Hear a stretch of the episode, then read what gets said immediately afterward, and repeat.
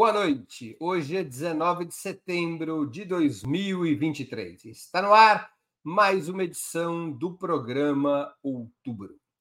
O presidente Lula abriu hoje a Assembleia Geral das Nações Unidas com um discurso que provocou muitos aplausos e algumas polêmicas nos meios brasileiros de comunicação.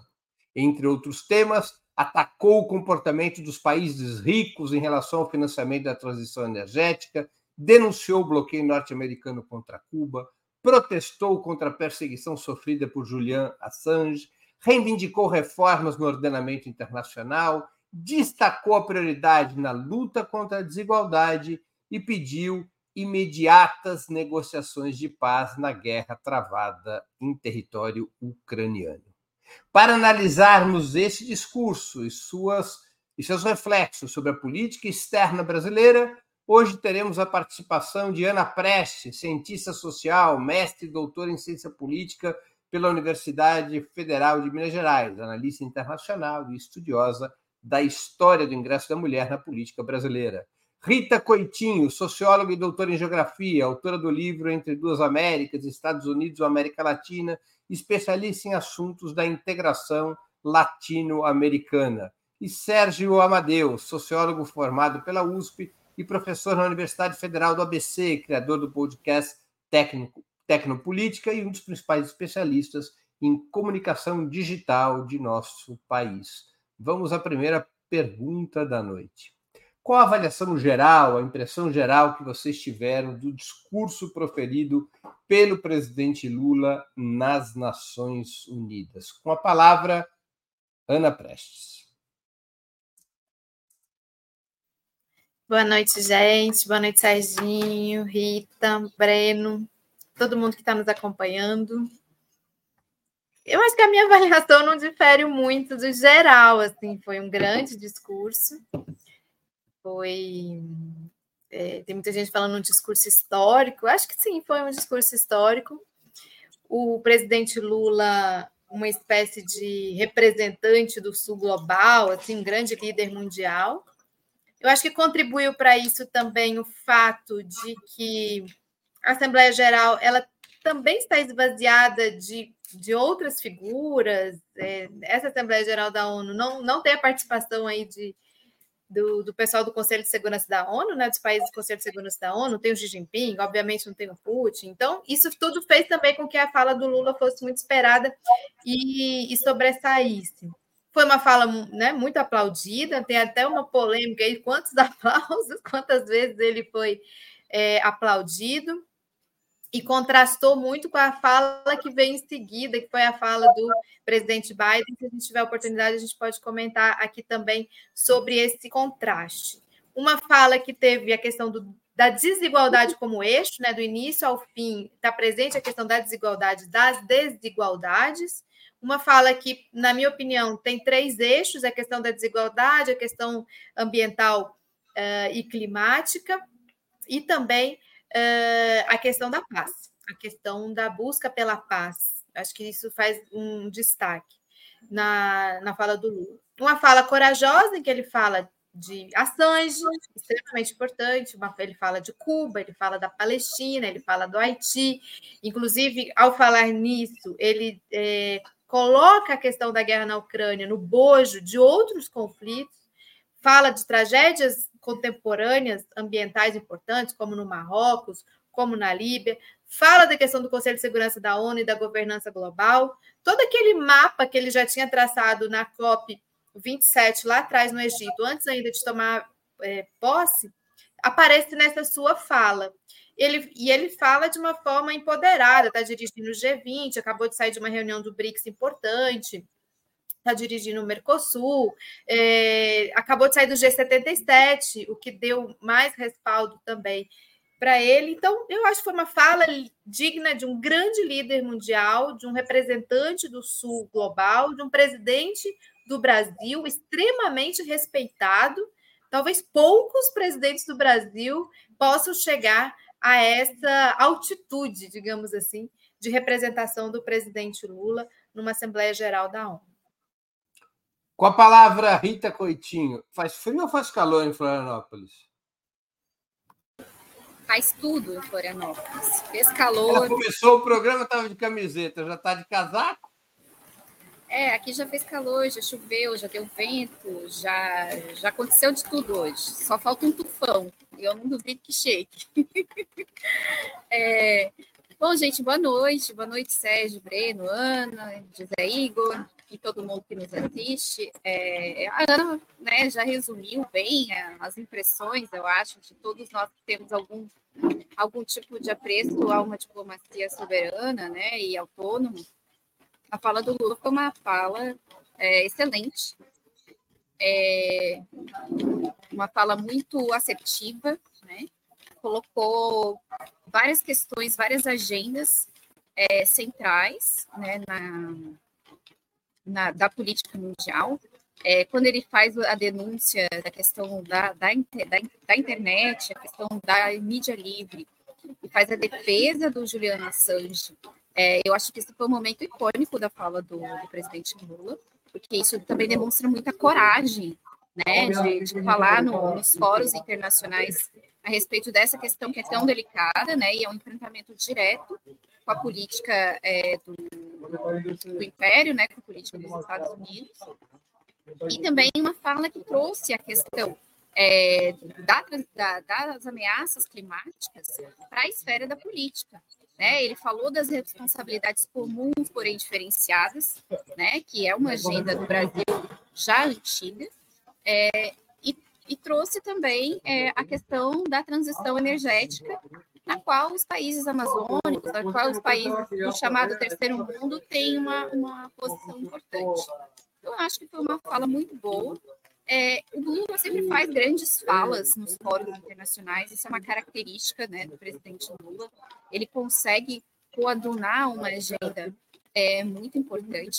Ele foi muito aplaudido, como muitas pessoas têm falado, mas para mim o aplauso mais interessante da fala dele foi quando ele disse que o Brasil estava de volta e que o Brasil, né, a sua política externa estava de volta. Eu acho que foi um dos aplausos mais significativos embora ele tenha sido aplaudido em outros momentos. A questão também, a crítica que ele faz, é, a questão da xenofobia né, e do combate aos imigrantes, ela também é muito importante.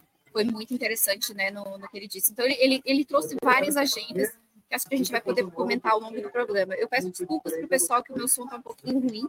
Eu tive um outro compromisso que passou do horário e eu acabei tendo que entrar aqui no programa num, num café. Aí vai ter uns barulhinhos aqui no fundo. Sérgio Amadeu com a palavra. É, boa noite a todas e todos, boa noite, Rita, Ana, Breno, Igor, que está aí dando cobertura. É, eu acho que o discurso do Lula foi um discurso é, para ser é, considerado histórico. Quem escreveu esse discurso, negociando, obviamente, com Lula, é, escreveu é, uma, um, um, verdadeiro programa para as Nações Unidas. Ele, ele, ele passou em revista os elementos cruciais hoje no planeta. É, ele e, e, ele colocou, no meu modo de ver, o centro do discurso dele na questão da desigualdade. É óbvio que ele colocou outros temas, mas ao colocar a questão da desigualdade, é, ele ele está enfrentando efetivamente né, a, a doutrina neoliberal que impera nos Estados Unidos, na Europa, no, praticamente no mundo inteiro. Né, porque a desigualdade é o motor do desenvolvimento para o neoliberalismo. Sem desigualdade, sem diferenças cruciais, segundo os teóricos neoliberais, não existe estímulo para a busca de um tal de um progresso. Só que aí é que tá, é essa desigualdade que junto com esse poder descomunal das empresas capitalistas, é, esse poder descomunal do capital desagregador, destruidor, é que está levando o, país, o planeta é, para uma crise ambiental que talvez não tenha retorno. Então, é, ele colocou essa questão, e eu concordo com o que a Ana Rita e a, e a Rita colocaram, mas eu quero ressaltar é, a fala a respeito do Julian Assange. Essa farsa, é, é, é, é, ela, ela precisa acabar. Né? A Inglaterra precisa efetivamente é, parar com esse tipo de situação onde ela se coloca como um cão de guarda do imperialismo norte-americano. O Julian Assange é uma vítima é, daquilo que eh, deveria ser enaltecido, que é né, o direito às sociedades ter uh, acesso a informações de qualidade. Foi o que ele fez. Né? E ele está sendo. Era acusado de estupro por uma operação da CIA. Depois, o processo nem existe mais. Ele vira, ele continua preso e acusado de outra coisa. Cara, a Inglaterra é efetivamente um país onde não existe lei quando se discute geopolítica. É um absurdo. É uma, é praticamente, eu nunca vi coisa igual. É isso. Muito bem. Vamos a. Vamos primeiro esperar o reloginho. Eu vou pedir para a produção tirar o som do reloginho, porque aqui eh, essa bancada costuma respeitar o horário, vai ficar só o númerozinho. É, vamos à segunda pergunta. Ao responsabilizar os países ricos pelo lento combate à fome, a desigualdade social e o aquecimento global, o presidente Lula estaria deslocando a política externa de uma posição mais clássica de não alinhamento para um choque mais frontal contra o sistema liderado pelos Estados Unidos desde o pós-guerra? Rita Coitinho com a palavra.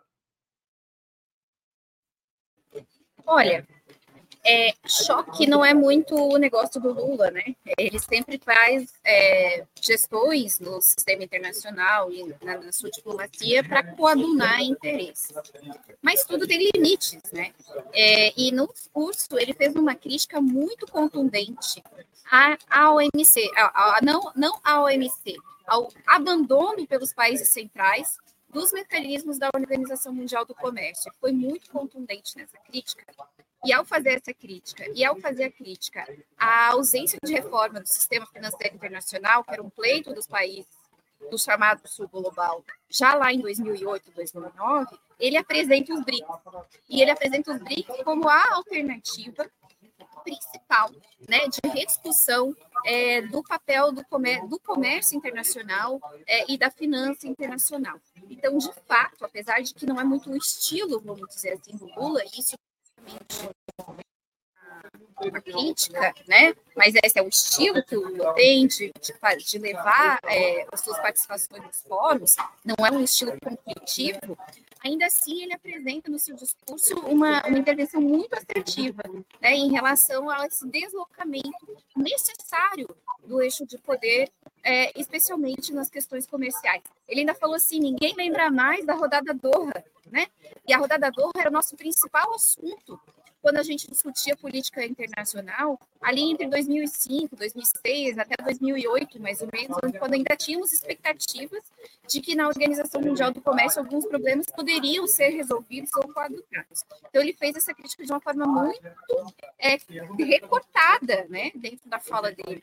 Então, de fato, ele acaba assumindo, sim, um certo tom é, de desafio à atual ordem. Ou, pelo menos, ele sobe o tom né, no pleito do Brasil, que já é um pleito antigo, desde os outros mandatos do, do governo do presidente Lula, desde o seu primeiro mandato, né, de reforma das instituições internacionais de uma forma mais democrática pela participação é, dos países é, em desenvolvimento.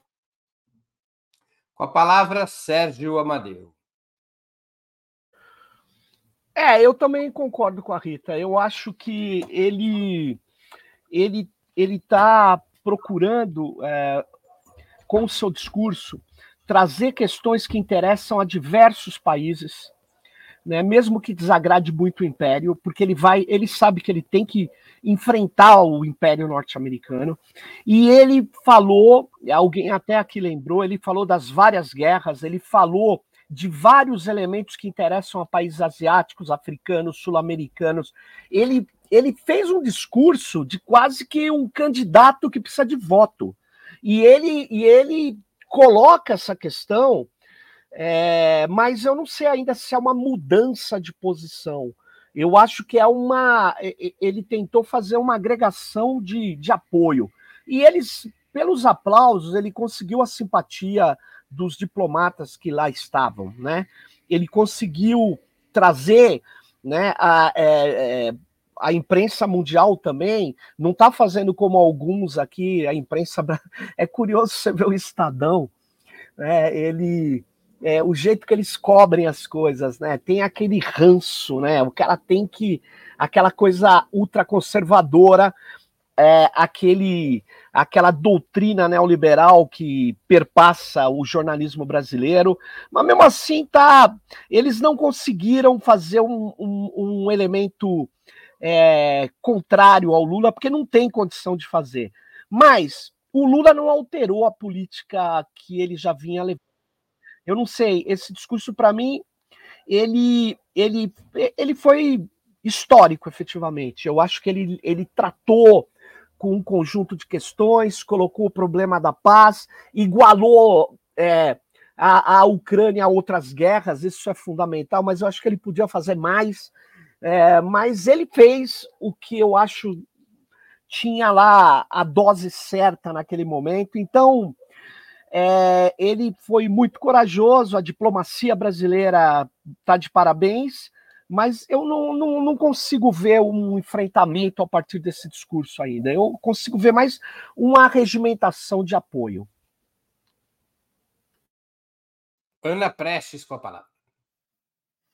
Eu também não consigo ver um choque frontal. Não consigo.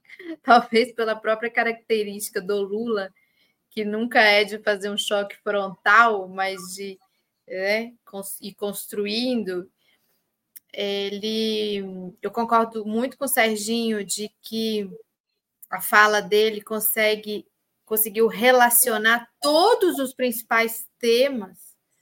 É, eu vi uma crítica de, de, um tema que escapou, que foi a questão dos povos originários, indígenas, talvez. É, vi essa crítica, só consegui ver uma crítica de algo que faltou no discurso dele. O resto está tudo incluído. É, a gente percebe da diplomacia brasileira uma tentativa de que seja amanhã, amanhã é quarta já, né? Uma reunião, uma boa reunião com Biden. Por isso mesmo, não vejo nada de choque frontal. Inclusive, via a diplomacia brasileira é, comemorando que o Biden falou da questão do Conselho de Segurança da ONU embora eu acho que é uma pena coisa retórica, palavras ao vento, eu acho que não tem nada de concreto nisso, mas ele falou. É, falou da questão ambiental e climática também, um pouco né, de acordo com o que o Lula falou, e, e, parece que a pauta amanhã é sobre, entre eles, sobre a questão de trabalho, do, do direitos trabalhistas e etc., tentando se colar um pouco aí no Lula também, o Biden em momento de é, eleição. Não vejo como choque frontal. Eu vejo com muita determinação, muita assertividade, assim, muita capacidade de reunir é, diversos é, pontos, pontos importantes, e de contrariar, sim, o discurso é, do Ocidente, contraria quando fala do Assange, contraria quando não apoia sanções à Rússia, é, contraria quando coloca a Ucrânia no rol de outros conflitos e outras guerras, contraria, mas não vejo como um choque frontal é, de forma alguma. Eu acho que ele arregimenta é, mais apoios ele fortalece a posição do Brasil como um interlocutor, como um intermediador, como um promotor eh, de, de, de cooperação, de colaboração em torno de temas muito é, importantes. Depois a gente vai tempo, queria falar um pouquinho sobre a fala do Petro, que eu também acho que teve muito alinhamento com a fala do Lula, que demonstra também a força dele aqui como líder sul-americano. Né? Muito bem, vamos a mais uma questão. Qual a mensagem que passa o presidente brasileiro ao evitar críticas à Rússia e, ao contrário, criticar sanções unilaterais, além de pedir negociações de paz sem atribuir responsabilidades pela guerra a um ou a outro país? Teria havido uma inflexão em relação ao início do ano, quando Lula, em visita aos Estados Unidos, assinou documento conjunto com Biden, abertamente responsabilizando a Rússia, e o Brasil votou contra a Rússia na própria Organização das Nações Unidas? Com a palavra, Sérgio Amadeu. Olha, Breno, eu, eu acho que o Brasil foi construindo essa posição. Não sei, é, talvez ele não tenha pensado isso no começo do ano, mas o fato efetivamente é que o Brasil tem tido uma postura contra as sanções à Rússia. E por que, que ele está fazendo isso? Né? Eu acho extremamente correto. Ele precisa fortalecer suas relações econômicas no BRICS, ele precisa se colocar como um país que defende uma outra via em relação à guerra da Ucrânia, e ele precisa fazer um anteparo de peso aos Estados Unidos. E eu acho que ele faz isso com essa simbologia. Não dá para você dizer que é, a guerra é, é, que ocorre em território ucraniano não foi motivado pelas ações da extrema-direita ucraniana em aliança com os interesses norte-americanos. É uma guerra de procuração. É, é, não, não era possível para os russos ficarem olhando os Zelensky diz, é, afirmar que iria trazer a OTAN para depois jogar, tirar uh, a Crimeia, fazer o, o, a OTAN entrar numa guerra. É, efetivamente, se isso aconteceu ou não, é, são hipóteses, mas o problema é que em geopolítica, é, numa, numa situação tão tensa, os russos não poderiam admitir aquilo. E todo mundo sabia isso. O próprio Kissinger, que mudou de posição depois, escreveu sobre isso. Que eles não poderiam aceitar as manobras estadunidenses. Então, na verdade, é, o que o Brasil está fazendo é tentar falar para o mundo que é, o mundo que eu digo, é, os europeus os norte-americanos, que eles não estão mais empolgando tanto. Ele está oferecendo resistência e vai oferecer resistência. Só que a gente precisa avançar, a gente precisa avançar. Eu acho que ele abriu uma grande condição de avançar é, numa costura maior pela paz mundial porque a situação é tensa, o discurso dele. Você me dá só um segundo que eu faço questão para quem não leu, só avisar uma coisa. Ele tem uma passagem que é muito, muito importante. Ele diz: no ano passado, os gastos militares somaram mais de 2 trilhões de dólares. As despesas em armas nucleares chegaram a 83 bilhões de dólares, valor 20 vezes superior ao orçamento regular da ONU. Gente, isso é um elemento crucial para você montar um movimento que se transforme e vire força política na opinião pública internacional. É, é isso a minha opinião. Ana Prestes com a palavra. Eu também é, me chamou muita atenção esse, esse número que ele apresentou, porque ele criticou ao mesmo tempo o quem está promovendo a guerra e a ONU, a própria ONU também, assim, ele né, conseguiu criticar as duas coisas colocando esses números. É, então, eu achei bem importante essa, essa passagem também do discurso que o Serginho levantou.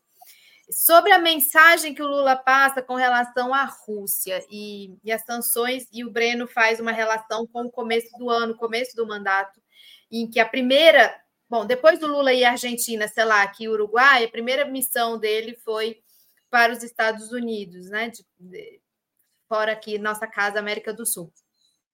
E, e ali nos Estados Unidos, é, era a primeira visita, é, ficou muito focada a questão da democracia, que teve 8 de janeiro aqui, 6 de janeiro lá, e, e, e não, foi, é, não foi bom o resultado daquela reunião com Biden, porque o Brasil não conseguiu o apoio para o é, para o Fundo Amazônia, para a questão ambiental que esperava, foi ridículo.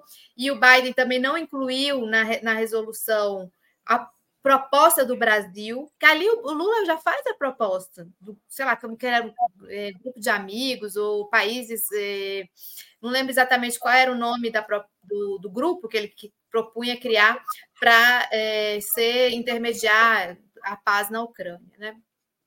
E, e aí acabou que a, a, sobressaiu a opinião dos Estados Unidos. Na sequência, tem aquela fatídica votação no dia 22 de fevereiro, lá da resolução da ONU, que o Brasil vota a favor, né? Vota com o Ocidente, não vota com os BRICS, não se abstém. É... Eu percebo que ali o Brasil estava tentando acertar eu não sei se eu estou sendo muito generosa, mas estava tentando acertar é, a embocadura, digamos assim, de como se colocar é, nesse, nessa sua proposta de, de defesa da paz, da, do diálogo. De lá para cá, eu acho que evoluiu muito. Tanto é que a gente vê a imprensa toda hora batendo no presidente Lula, falando que ele é, ele é muito pró-Rússia, ele é muito pró-Putin. E hoje, nesse discurso, ele, eu acho que ele acertou na, no equilíbrio, né? Condenou as sanções unilaterais, que não pega só a Rússia, mas pega também a Rússia, colocou a Ucrânia no rol de outros conflitos mundiais e colocou que há responsabilidade de ambas as partes e por isso é preciso haver negociação e haver diálogo. E nesse sentido ele contraria bastante o, a linha é, do Ocidente, como ele já tinha feito na CELAC, União Europeia, com a ótima resolução em que só o Boric aqui da América do Sul discordou dos latino-americanos aqui, com a opinião ali formulada, contrariando novamente os europeus e a OTAN e os Estados Unidos. Rita Coitinho com a palavra. Eu penso que o Lula ele coloca ali uma outra agenda e ele evita falar, é, encontrar responsáveis pela guerra, evita entrar na divisão, porque a, a proposta dele é pautar outra agenda.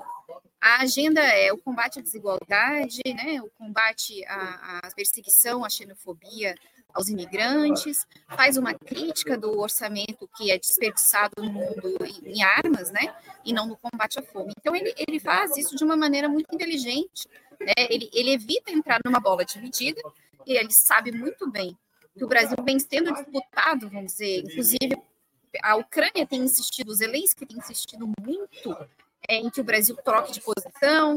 É, a autoridade da União Europeia já fez críticas à posição do Brasil de ficar em cima do muro e tal. E, e para o Lula não interessa entrar nesse debate como um, um ator, a não ser que seja para uma negociação é, de termos de paz. Né? Então, ele não entra no, na, na, conversa e apresenta, como o Sérgio bem colocou, uma agenda para a Organização das Nações Unidas, que é o combate às desigualdades. Né? E ele apresenta ainda mais. Fiquei sem som? É isso? É, e ele apresenta ainda um 18º né, é, objetivo do desenvolvimento sustentável, que é a luta contra o racismo. Então, você vê, ali havia, na construção daquele discurso, uma intenção clara de inverter o jogo de parar, de, de, evitar que os conflitos da Europa é, pautem o debate da ONU, porque a ONU não é a Europa. E eu acho que isso fica muito claro no, no, no discurso. E teve alguns momentos em que foi filmado é, a plateia que estava aplaudindo, e nessa parte da desigualdade, os aplausos vinham das bancadas dos países africanos. Por quê? Porque a pauta da América Latina a pauta da África não está interessada nessa guerra. É claro que a gente tem interesse nessa guerra por outras razões, né? mas esse não é o tema central. Então, ele, ele traz uma ideia de que os temas europeus não podem mais ser os temas centrais da, centrais da ONU.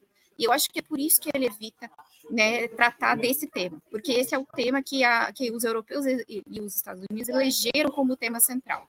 Então, acho que é, essa que foi a malandragem, vamos dizer assim, da construção do discurso dele na ONU em relação a essa questão do conflito. É... Eu tenho dúvida. Todos os três já falaram essa pergunta? Às vezes eu me perco. É a idade chegando, Serginho, a idade. Vai, tudo vai se confundindo. Ele está muito incomodado sempre com a idade, né? Eu me sinto muito bem, Breno. Pô, Serginho, eu ainda não cheguei na sua provecta idade, mas a cabeça já vai confundindo.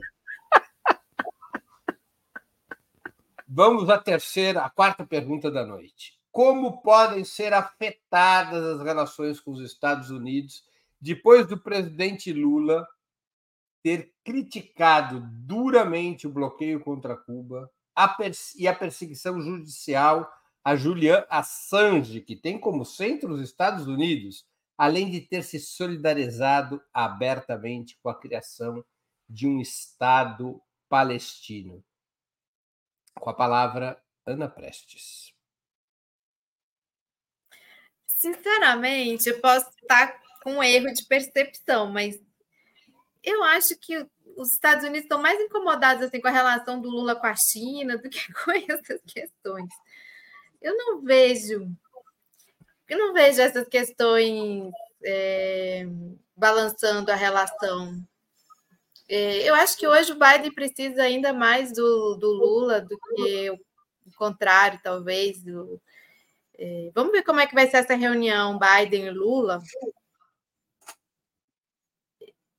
Tem, tem uma, uma análise é, que eu sempre fico refletindo sobre ela, que às vezes até o Lula ele ajuda como uma válvula de escape, digamos assim, o Biden e os Estados Unidos para ter uma alternativa até de saída dessa guerra aí, não sei. É... Às vezes eu fico refletindo sobre isso também. Entendi. Porque eu já ouvi análises que falam o seguinte, que, é... que o Lula pode até ser útil, digamos assim, com essa sua posição é, com relação à Ucrânia, em algum momento que os Estados Unidos precisarem, em algum momento eles vão ter que dar um desfecho para essa guerra, né? Que vai sendo muito, muito prolongada. Então, é, não sei, pode, pode ser um, um, uma, uma divagação, digamos assim, mas eu não vejo como o, os Estados Unidos se distanciando da, do, do, Brasil, se distanciando do Lula por conta desses, desses aspectos aí. Nem por conta da questão da Palestina que você colocou, nem por conta da questão da guerra. Qual foi o terceiro elemento que você colocou? Cuba, Assange e Nem Palestina. por conta de Cuba também. Eu acho que não. Eu acho que não. Eu acho que os, tem outras coisas do Brasil que contrariam mais os Estados Unidos e mobilizam mais os Estados Unidos é, com relação ao, é, ao, Brasil do que essas, essas de, três questões. Deixa eu fazer uma pergunta complementar que fica para os demais também. Os discursos Lula-Biden foram contrapostos, complementares ou paralelos?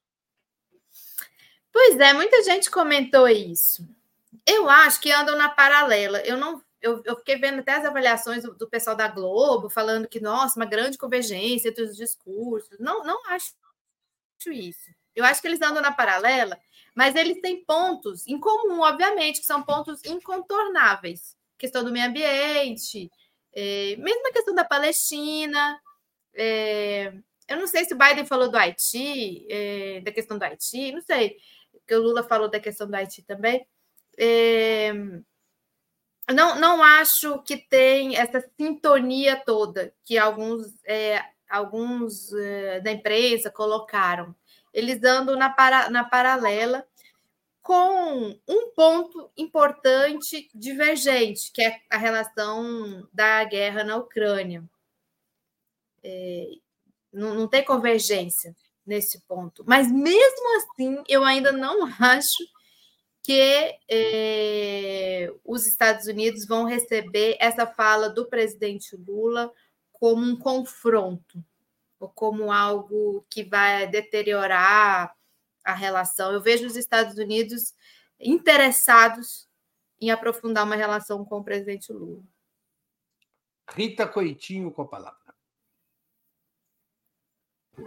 Eu também não vejo que ameace as relações, até porque essas são posições históricas da diplomacia brasileira, né? A, com exceção do interstício Bolsonaro, é, o Brasil condena o bloqueio a Cuba há muito tempo. E, na verdade, toda a Assembleia Geral da ONU é, condena é, o bloqueio econômico a Cuba há muito tempo. É, da mesma maneira, é, a questão, outras, outras pequenas rusgas, né, é, que aparecem nesse tipo de discurso, eles não têm um impacto direto nem na opinião pública dos Estados Unidos, né? É, e muito menos nos seus fazedores de política externa. Os, os, Estados Unidos são muito pragmáticos na sua política externa, talvez muito mais pragmáticos do que o próprio Brasil. O Brasil é muito declaratório na sua política externa, né? Como tradição e de certa maneira é, outros governos brasileiros mantiveram esse perfil é, declaratório, essa coisa de levar uma agenda para a ONU, desde a criação da ONU, famoso discurso é, dos 3Ds, né, do, é, acho que, é, sei, Oswaldo Aranha, né, que fez os 3Ds, agora eu não lembro qual foi o diplomata, né, desenvolvimento, desnuclearização, é, desmilitarização, enfim. O Brasil é sempre muito programático e, e tudo isso entra nos discursos. E o Lula ele segue essa tradição. É, o que vai impactar de fato na relação Brasil-Estados Unidos está muito mais vinculado às relações de fato comerciais, né, é, com a China e com outros parceiros, é, as questões relacionadas à região, né, a América do Sul, a cooperação ou não em questões é, regionais, né, e tanto é, é, que o discurso do, do Biden, que foi um discurso super superficial também, faz ali um aceno à diplomacia brasileira com a reforma do Conselho de Segurança, porque essa é uma agenda antiga da nossa diplomacia, da reforma do Conselho de Segurança, né, busca ali uma aliança, né, e, e, eu penso que é isso. Na verdade, esses discursos eles não têm grandes impactos em nada, né? É, salvo alguma questão, algum país muito central, né? Quando aparece ali alguma declaração relativa, por exemplo, a territórios.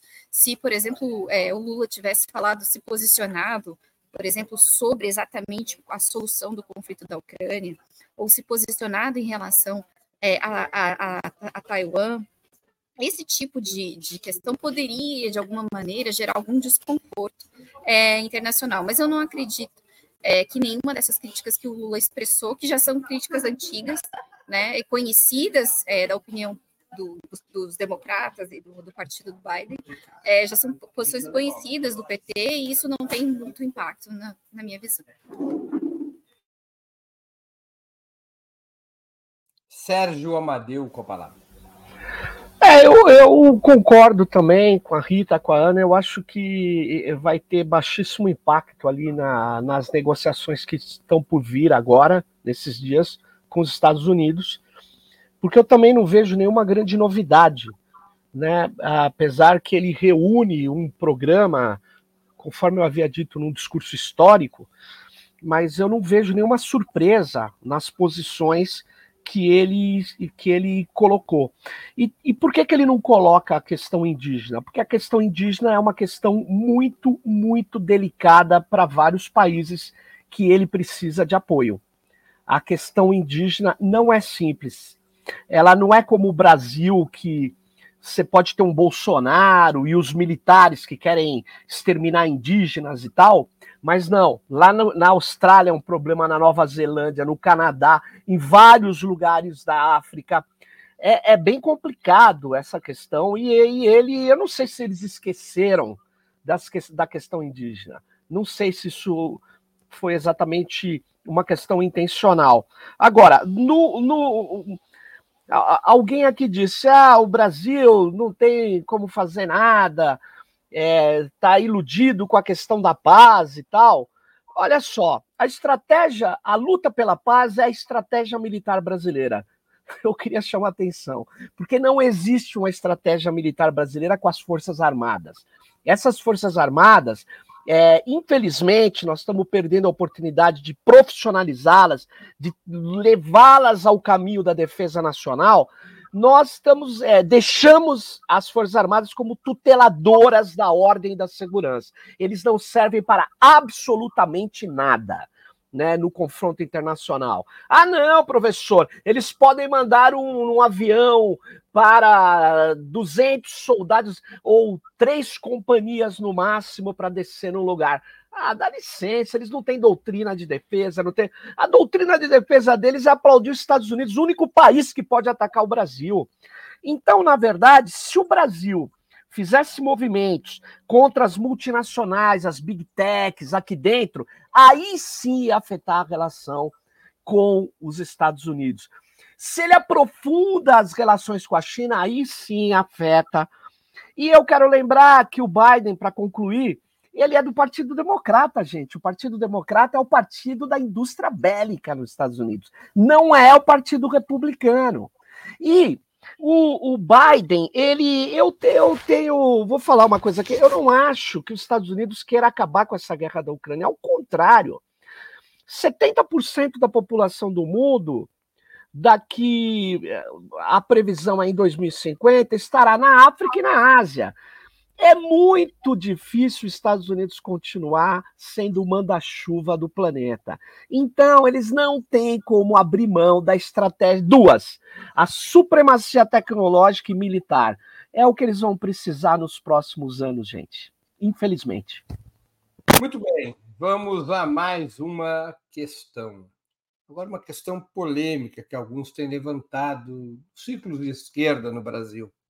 O presidente Lula fez duras críticas ao neoliberalismo, associando ao crescimento da extrema-direita. Eu vou ler o trecho mais importante disso. O neoliberalismo agravou a desigualdade econômica e política que hoje assola as democracias. Seu legado é uma massa de deserdados e excluídos. Em meio aos seus escombros, surgem aventureiros de extrema-direita que negam a política e vendem soluções tão fáceis quanto equivocadas. Muitos sucumbiram à tentação de substituir o neoliberalismo por um nacionalismo primitivo, conservador e autoritário. Fica uma questão que vem sendo levantada: haveria uma contradição entre o vigor da sua denúncia contra o neoliberalismo e a política econômica seguida dentro do país até o momento? Com a palavra, com a palavra Rita Coiti. É, de fato foi inevitável pensar na, no, no, teto de gastos do B, é, apresentado pelo Fernando Haddad, quando eu escutei a crítica contra o neoliberalismo. Né? Acho que essa questão é, do controle a todo custo das, das contas públicas, né, que não, não, não mudou né, com o governo Lula, houve alguns remendos, vamos dizer assim, mas a gente está caminhando é, para os próximos anos para uma intensificação é, do controle de, do teto de gastos e até mesmo do controle do, dos recursos para investimentos e para manutenção do sistema de saúde pública e educacional, né, que é uma política eminentemente é, herdada das teorias neoliberais, do consenso de Washington e de todas essas, essas teo, teo, teorias é, neoliberais que assolaram a América Latina e outros países do mundo. É, então, ele faz uma crítica ao neoliberalismo, faz uma crítica à, à concentração de renda inerente né, às políticas do neoliberalismo, mas, ao mesmo tempo, internamente a gente não tem, de fato, é, a construção de uma política econômica alternativa né, aos dogmas neoliberais. A gente tem, assim, um, uma acomodação de alguns interesses, a criação de alguns tributos é, por alguns setores mais ricos, inclusive ele menciona isso na fala dele, quando ele fala de combate à desigualdade, ele fala de taxar os mais ricos, né? Onerar os mais ricos e desonerar os mais pobres. Mas o que a gente tem visto é uma taxa, algumas taxações para os mais ricos, mas a gente não vê uma desoneração, por exemplo, da classe média, né? Que a distância da classe média para os mais ricos, ela é abissal, né? E a classe média brasileira, ela vem sendo extremamente taxada historicamente, e isso também explica muito do que ele próprio diz o crescimento de uma opinião pública favorável a uma antipolítica, favorável a soluções mágicas. E essas soluções, elas são muito apoiadas, elas ganham muito apoio de rua, né, de protestos, de ativismo, de que setores? Justamente das classes médias, né, que não recebem nenhum tipo é, de, vamos dizer, de benesse, né, ou de, de mudança no padrão da sua tributação. Né, e ainda as classes mais baixas da mesma maneira. Você tem ali algumas políticas de renda mínima, mas ao mesmo tempo você não tem uma desoneração é, dos alimentos, enfim, de, são que são políticas necessárias ao verdadeiro combate à desigualdade e, e contrárias ao dogma neoliberal. Então, respondendo à pergunta do Breno, nos 20 segundos que me restam, sim, uma grande contradição entre essa, essa crítica que ele apresenta no discurso e o que a gente vem vendo é, nesse primeiro ano de governo, apesar de algumas políticas que são muito interessantes e devem ser apoiadas, né, mas a política de fundo ela não mexe no dogma neoliberal. Sérgio Amadeu com a palavra. É, eu, eu acho que. É, não sei, eu. eu é... Enquanto você não sabe, posso fazer uma pergunta complementar? Ah. A pergunta complementar é a seguinte: você acha que existe uma contradição entre a política externa brasileira e a política interna? Essa contradição é normal se ela existir? Olha, ou mais cedo ou mais tarde vai bater um problema nessa suposta, ou nessa possível contradição? Então, é, obrigado, você ajudou ao caminho. Eu só vou lembrar uma coisa. Eu pago queria... para isso. Pra... É, você é pago para isso, ótimo. Eu e o eu queria... Luminoso. É, você. Então, Sendeiro Luminoso. Olha os aliados do Breno, né? Mas vamos lá, vamos lá. Eu queria dizer, Breno, que você pode lembrar que o Brasil ele, ele teve uma política, ele tem uma política externa que tem uma certa um profissionalismo, uma tradição. Né? Eu queria lembrar que quem rompeu o acordo militar com os Estados Unidos foi na época da ditadura, teve uma pressão muito forte da diplomacia brasileira. Você tem é, é, situações históricas Agora, eu não vejo essa contradição muito grande das, da linha da diplomacia brasileira e a linha de um, de um Fernando Henrique Cardoso, quando o Serra vai lá e ataca as patentes de medicamentos. Você pode falar, nossa, há uma contradição interna. Não há nenhuma, porque aqui eles não vão continuar sendo neoliberais, só que eles vão ter uma linha que é a linha histórica do país, a linha de buscar uma certa autonomia né? Uh, eu não vejo, não vejo mesmo. Aliás, o que eu vejo aqui internamente é toda uma política é, é, dentro do país, além da política, como a Rita bem colocou, é, de não é, fazer um, uma desoneração ou reduzir impostos da classe média, aumentando impostos para algumas faixas de classe média alta e da, da, das classes dominantes, você poderia fazer isso, eu acho até que sobraria, é, que daria mais dinheiro do que a taxação que eles fazem hoje. Só que isso não é feito. Porque, porque isso, isso gera tensão, isso gera confronto, isso gera ação uníssona dos donos dos veículos de grande imprensa. Uma coisa é um cara ganhar, vou falar um número absurdo, 30 mil reais é muito dinheiro para um país como o Brasil. Mas uma coisa é você ganhar até 30 mil reais. Outra coisa é você ganhar acima de dois, 200 mil reais por mês. E esses caras são taxados como iguais.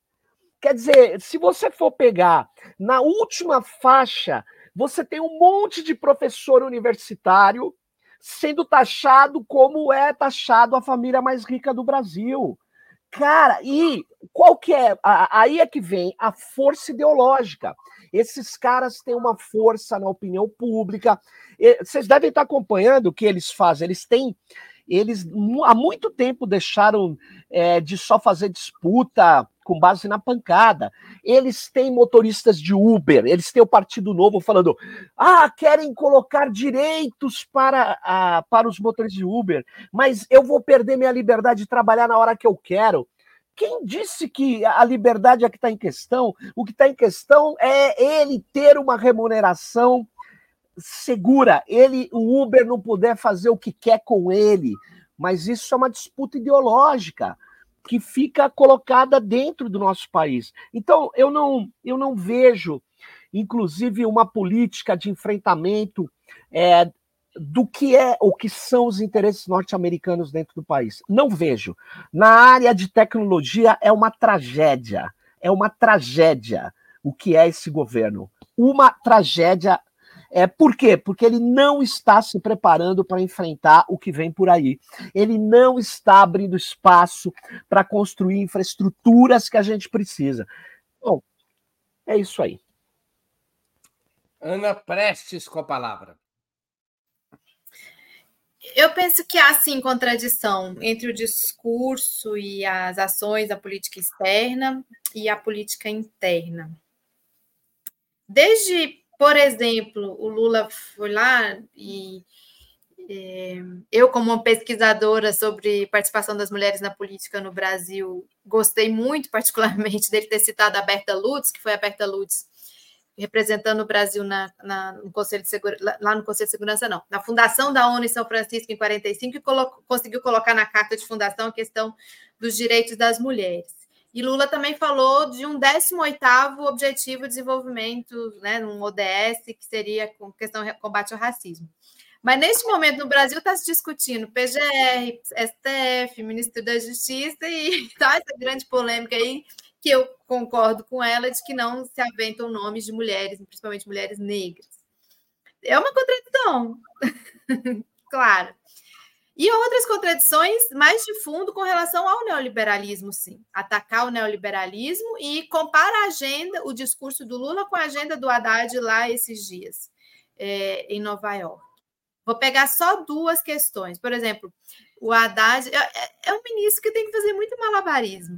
Um dos encontros que ele teve lá com o Fiesp, CNI e, e o pessoal da Bolsa de Nova York, o Haddad precisou é, precisou falar o seguinte: ah, às vezes olhamos para maus brasileiros que desmatam, corrompem a natureza, mas essa não é a realidade do nosso agro, que investe em tecnologia, garante espaço no mercado global.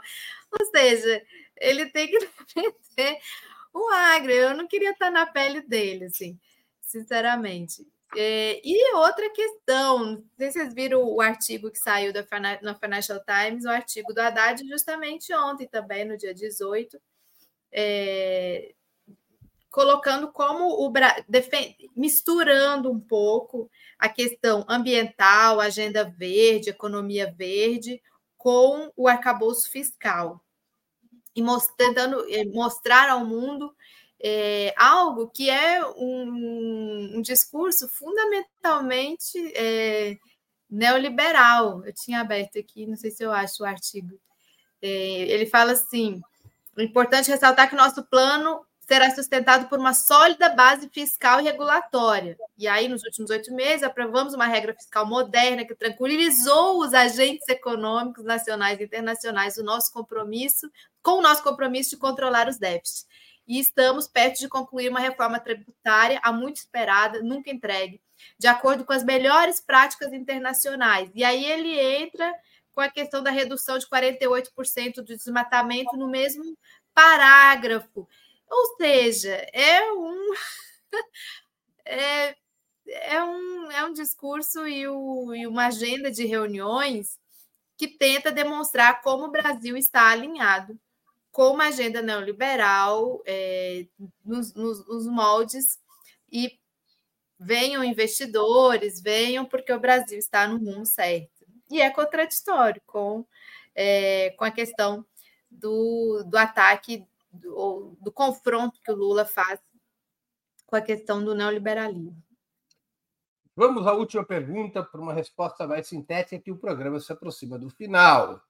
A pergunta é a seguinte: em 1938, em meio a uma tentativa de acordo entre a União Soviética, a França, a Inglaterra para deter a escalada belicista da Alemanha, o primeiro-ministro francês da época, Deladier, propôs ao Stalin, então líder da União Soviética, que incluísse o Vaticano nas negociações, e Stalin perguntou a Deladier quantas divisões tem o Papa.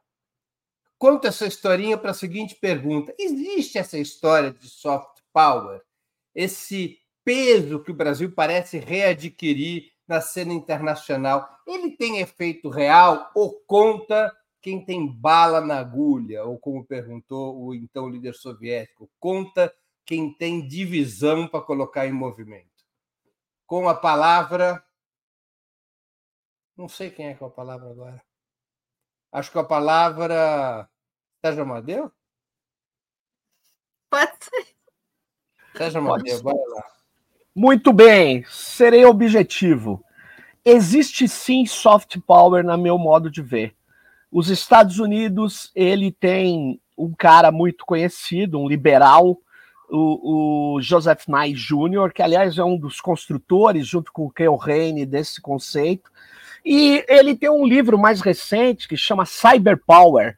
E ele, nesse livro, ele tem uma passagem que ele diz assim: nós precisamos colocar os nossos valores naqueles que a gente precisa dominar. Porque é isso mesmo, isso é o soft power. Agora, obviamente, quando o mundo vai caminhando para uma situação é, de acúmulo de tantas armas, de, de elevação do nível de é, número de efetivos militares, onde cada vez mais é, se acredita que é, será necessário o emprego da força, é preciso ter força. É preciso ter força. Mas o Brasil nunca foi um país que teve essa força para interferir em conflitos internacionais. Diga-se de passagem. O Brasil e ninguém na América do Sul. O Brasil é, se ele quisesse ter força militar, ele teria que pensar, inclusive, na América do Sul. Mas ele não vai pensar isso porque ele nem pensa em força militar de defesa nacional. Então é uma questão que não se coloca para gente. Nós não temos bala na agulha, exceto para tirar no próprio povo. Aí sim tem muita bala na agulha. Agora, nós precisamos, por isso, de é, é, nem por isso a gente pode evitar que venha um confronto militar de altas proporções. Né? Então, por outro lado, esse confronto militar, e aí eu termino, ele precisa. É, ele não, não, não é o problema único. Você precisa ter uma economia forte, precisa ser liderança tecnológica, você precisa ser capaz de converter a sua indústria. A gente teve dificuldade de converter a indústria nossa aqui para fabricar equipamentos de combate à Covid, gente. A gente demorou para fazer isso, entende? E fizemos, mas demoramos. Então, eu tenho um cenário complexo e eu queria dizer que, para nós brasileiros, é, a gente a nossa linha é uma linha, insisto, a linha que o Lula tem internacionalmente de organizar é, um movimento pela paz, de organizar os países é, em função de conter é, esse, esse lado bestial norte-americano, é muito importante. É muito importante. Não sei se vai evitar, mas a única chance da gente evitar é ou seria essa articulação, porque nós não temos bala na agulha e nem influência cultural nos Estados Unidos. Com a palavra, Ana Prestes. Eu vou responder rápido, até porque eu preciso estar aí. Não, mas não é por isso, não. Eu concordo com o que o Serginho disse. A cachorra também. Chegou gente em casa, ela fica mal. Deixa a Rita responder primeiro, enquanto eu chego aqui. Bora lá, Rita. É, é, eu, tô, eu vou na linha do, do, do, do Sérgio, é, mas assim, eu acho que existe soft power. O soft power ele existe. Agora ele não existe sozinho, que é o que o Sérgio dizia, né?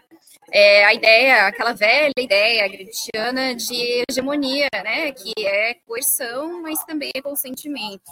A perna do consentimento na, na, no, na, na besta do, do, Brasil é maior do que a perninha da coerção, né? Então, a gente, se a gente tem é, é, alguma tentativa, alguma, alguma vontade de exercer algum tipo de hegemonia, falta a perna da coerção. Então, o Brasil investe muito é, nesse tal de soft power, buscando coalizões, e a busca da coalizão é o que fortalece o Brasil e faz coalizões com países que têm o lado da coerção mais forte, né? Como a Rússia, a China e outros países. Então, assim, não é que a ideia do soft power a gente tem que jogar ela fora, mas a gente também não pode acreditar que basta isso. Então, eu acho que nesse sentido, isso explica a busca frenética pelas coalizões internacionais. Eu acho que isso é fundamental. E a outra coisa, faz um discurso na ONU, mas que, que joga para fora uma agenda, mas não implementa essa agenda internamente, isso também desacredita esse soft power. O, o, o Lula falou muito de transição climática. Então, vamos lá. Qual é o orçamento que o Ministério da Economia vai destinar à proteção da Amazônia em 2024? O Ministério da Economia vai fazer fortalecimento dos órgãos de fiscalização ambiental? vai fazer concurso para o IBAMA, né?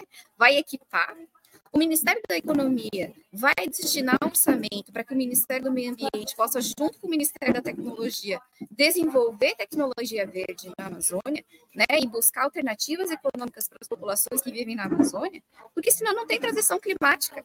Tá? Não tem transição é, tecnológica para a gente enfrentar a mudança climática. Eu falei transição climática, desculpa, né? Transição energética, certo? Então, é, o discurso, né, a ideia do soft power, ela também tem que se coadunar com a ação interna, porque senão é, são palavras ao vento, e isso não convence ninguém, porque o observador internacional não é estúpido. Não basta o discurso do Lula na ONU, os dados estão aí, e os interlocutores vão olhar para esses dados também, para tentar entender se essa agenda que o Lula propõe, de fato, se, se coaduna na prática no Brasil. Ana Prestes com a palavra. Já sem a cachorra, imagina. Já sem a Mel. Eu concordo com o Serginho, com a Rita. Soft power é importante, muito importante, mas ele não sustenta, né? Tem que ter força na economia, tem que ter desenvolvimento, um, tem que ter é, correspondência é, também entre a política externa e a política interna, tem que ter investimento em ciência e tecnologia e inovação, precisa ter soberania, autonomia, independência, para que é, para que esse próprio soft power também te ajude mais lá fora. Só ele não resolve, obviamente. Então, eu fico com isso. Muito bem. Chegamos assim ao final de mais uma edição do programa Outubro, que é apresentado ao vivo de segundas às sextas-feiras, sempre às 19 horas. Eu conversei hoje com Ana Prestes, Rita Coitinho e Sérgio Amadeu. Muito obrigado aos convidados e audiência. Boa noite e boa sorte a todos e a todas. Tá, gente.